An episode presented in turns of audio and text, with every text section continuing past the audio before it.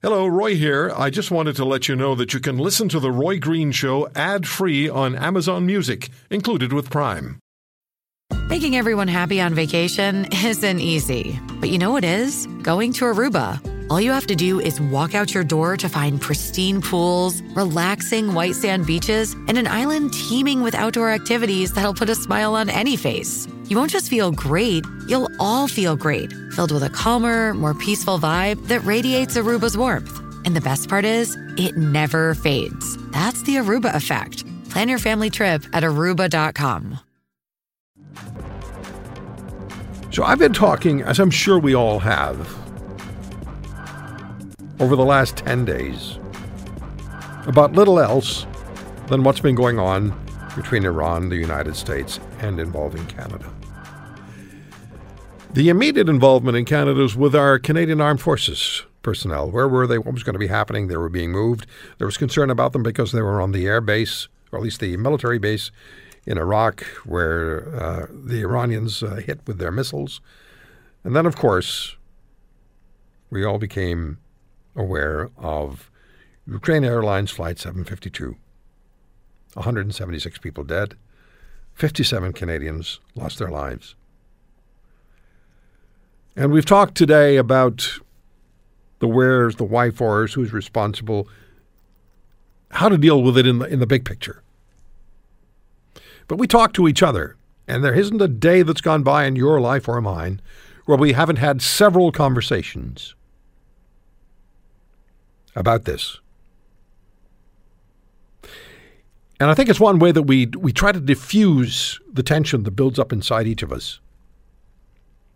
We want answers, we don't have any, or we don't have many. We want assurances that things are not going to get worse. How do we do that for each other? And what do we tell our kids? Because you know, kids are extremely observant. And if mom or dad or, you know, the, the neighbors or uncle or grandparents have deep concerns, kids pick up on that right away. And it affects them.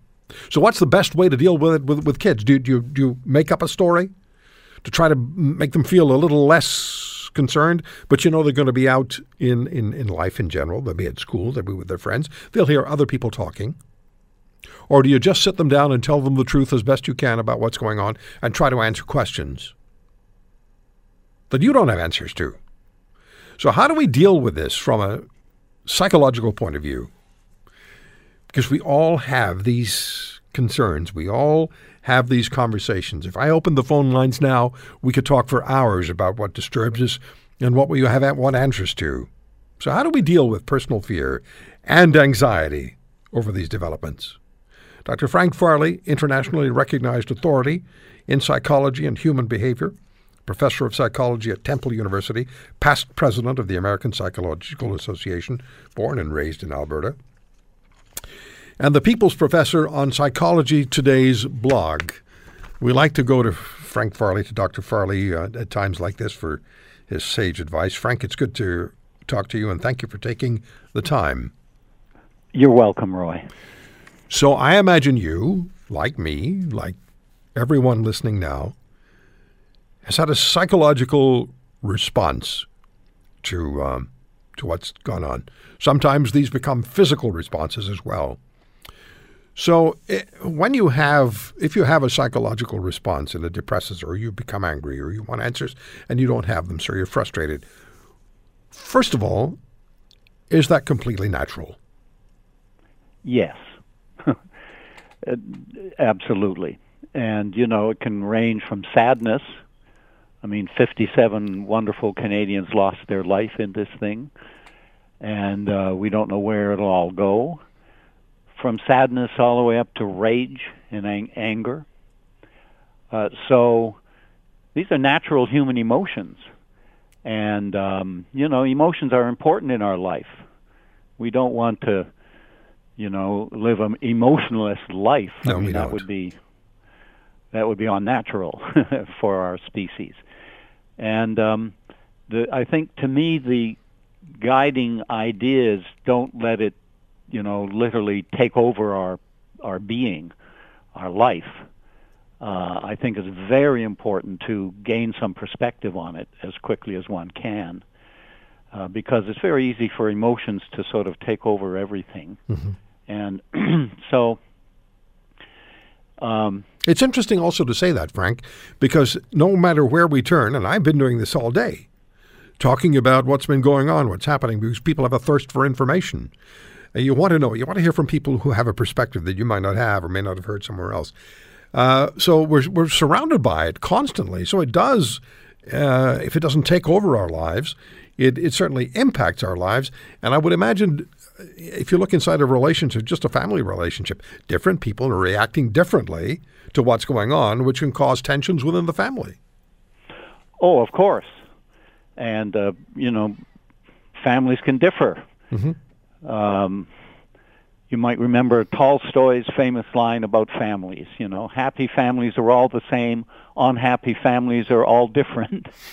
and, it, you know, that bespeaks the, the complexity of families. Yeah. And so you can get an incredible range of emotions within one family. But um, I think it's very important when the the incident is is far away, is not in your particular immediate life, to not let the emotions take over. You know, I mean, you, you you must get you must move on. And one of the key ideas in uh, therapy is that it's not the situation in front of you. It's your interpretation of the situation that is key. And that's what therapists work on, your interpretation of situations. And uh, too often we catastrophize.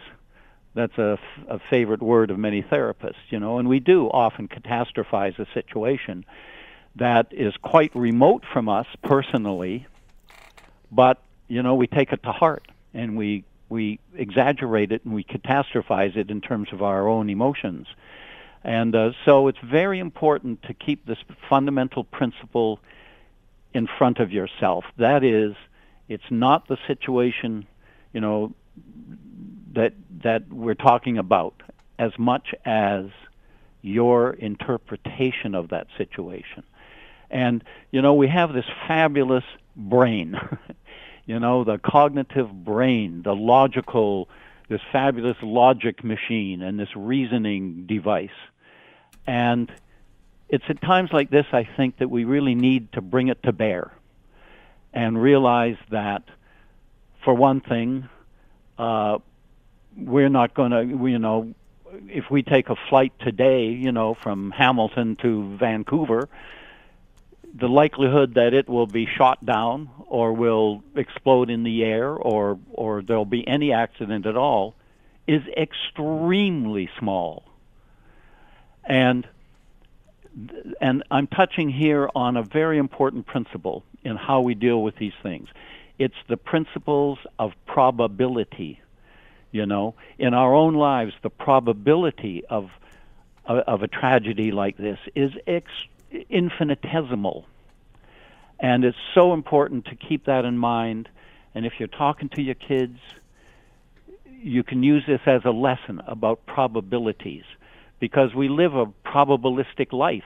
You know, will I will I get through the day? Will I live t- tomorrow? Will I be successful, etc. Yeah. These are all probabilities. And it's so important for kids to get that perspective that, you know, if the family's going on a trip in the next few days and they're going to be flying, the likelihood that there will be any tragedy is extremely small. And that's a very important point to carefully explain to children. And and for all of us, you know, we have this incredible device, the human brain, this this logic machine, this this cognitive brain, and we can use reason and we can use logic and basically we're safe at this time. We do have a tragedy that was terrible and we should talk about it and we should, you know, get some perspective, some take on it. But it's very important for it not to sort of become some kind of emotional contagion. You know, Frank, uh, when, you think about uh, the, the problems and the issues and the challenges that people face on a daily basis individually, we all have challenges that we face. We all have situations that we're dealing with. Perhaps it has to do with uh, with health. Perhaps it has to do with finances. Perhaps it has to do with family dynamics. Perhaps it has to do with all of those and more. These pressures and these particular uh, experiences can be over, over emotionally overwhelming. And I've I've talked to people who've been, you know, um, metaphorically standing on the ledge. You know what I mean? yep. ready, ready to jump and just abandon life. And, and and I've always said to them, and I don't know whether this makes any sense or not, but I've always said, I look at it this way, uh, and I've covered, covered and spoken about and been involved with some of the most really tragic news stories and events. If I can't affect it personally, if I can't impact a situation personally, I'm not going to let it overwhelm me. And it's something I've learned over time, but I think I don't know if that makes sense or not. Is that, is that does that make sense to you? Oh, it makes a lot of sense to me. Absolutely. You know, you just can't control everything. Uh, so, you know, con- as so, so, we're kind of into control. So focus know, on the things you can affect and can control, and that'll give you a bit of a psychological boost, would it not? Indeed, yes. Um, I'll give you a quick example. Uh, now, can you hold on to that thought for a second? Sure. Because I just had a look at these numbers that keep flashing in front of me. It's called a clock. Uh, they're all over this place, and they haunt me. I need help with those. Hold on, Dr. Frank, uh, Dr. Farley. Dr. Frank Farley, Professor Frank Farley is my guest. We're talking about how events uh, in life and, and in the news and in the world can become overwhelming. I know there are people listening to this program right now who are feeling very tense. I've, I've received emails from, from folks who've, who've written about how this is affecting them on a, on a daily basis. And worried, there was worried about World War III. I tweeted out the other day, look, uh, I'm old enough to remember as a, as, a, as a teenager being around for the Cuban Missile Crisis. At that time, we really were staring down the barrel. Or at this time, we're not. Please, you know, get a good night's sleep, um, reassure the kids, and we'll talk in the morning. And that tweet was repeated time and again. So we do let things get to us. Let me get back to Professor Frank Farley. We're talking about the issue of the pressures and psychology and um, how we how we deal with them individually and as uh, as parents. Frank, when it comes to uh, to dealing with kids, what do you, what's the best way to approach it? I, I can say to myself, okay, I can't specifically uh, impacted a, a, situation, something that's happened. So I'm not going to let it intrude on my life beyond a certain point, about my personal being. But what do you do? What? How do you explain things to kids uh, at different ages, different uh, stages of development? What's the best approach? Well, firstly, with the youngest kids, my advice is to leave it alone unless the child raises a question about it or the child seems to be having there's something wrong something's their their their sleep is not right, their sleep behavior doesn't seem to be right, or they're crying a lot or showing sadness or unusual behaviors, their eating might be not normal, then you want to find out what's going on and maybe it turns out to be some fears about what they've heard and maybe that a war is coming or something. But unless you see those signs or unless the child asks you something about it, my advice is to basically let sleeping dogs lie where the youngest kids are concerned. Where the oh, older kids are concerned, maybe getting into the into the tween years, you know, the middle school years mm-hmm. and so on. Um, there you can engage in a pretty good discussion with them and uh, help them with their interpretation of this e- these events and give them some perspective and have a, a almost an adult discussion of the issues, and that can be, you know, a teaching moment, a teachable moment, really, in child rearing. So that's my advice. The, the youngest kids let sleeping dogs lie unless there are some problems that you could see in the child's behavior. Uh, for the older kids, engage in a in a interesting, you know, adult teenager discussion. And uh, as parents or as adults in a home, you monitor what you're saying to each other, and you uh, so you keep an ear open to what the kids are saying, how they're communicating, what they're talking about, and if you hear them starting to talk about an issue such as what's been going on uh, internationally, you know, Iran, the United States, the loss of life, tragic loss of life on that airliner, Canadians, uh, you uh, at that point you interject, you you, you make a, you make you provide them with the opportunity to talk to you. Indeed. Great. Yes. Always good. And it's very important for you as the adult in the room to uh, be calm. okay. You know, again, to use that word catastrophize. Don't do it. Yeah. Yeah. You know, be calm, be, you know, an adult, And listen wise to, adult. and listen to their questions. Yep. Frank, always good talking to you. Thank you so much. You're welcome. Good talking with you, Rod. Take care. Dr. Frank Farley, Temple University in Philadelphia, psychology professor, past president of the American Psychological Association. If you want to hear more, subscribe to The Roy Green Show on Apple Podcasts, Google Podcasts, Spotify, Stitcher, or wherever you find your favorites. And if you like what you hear, leave us a review and tell a friend. I'm Roy Green. Have a great weekend.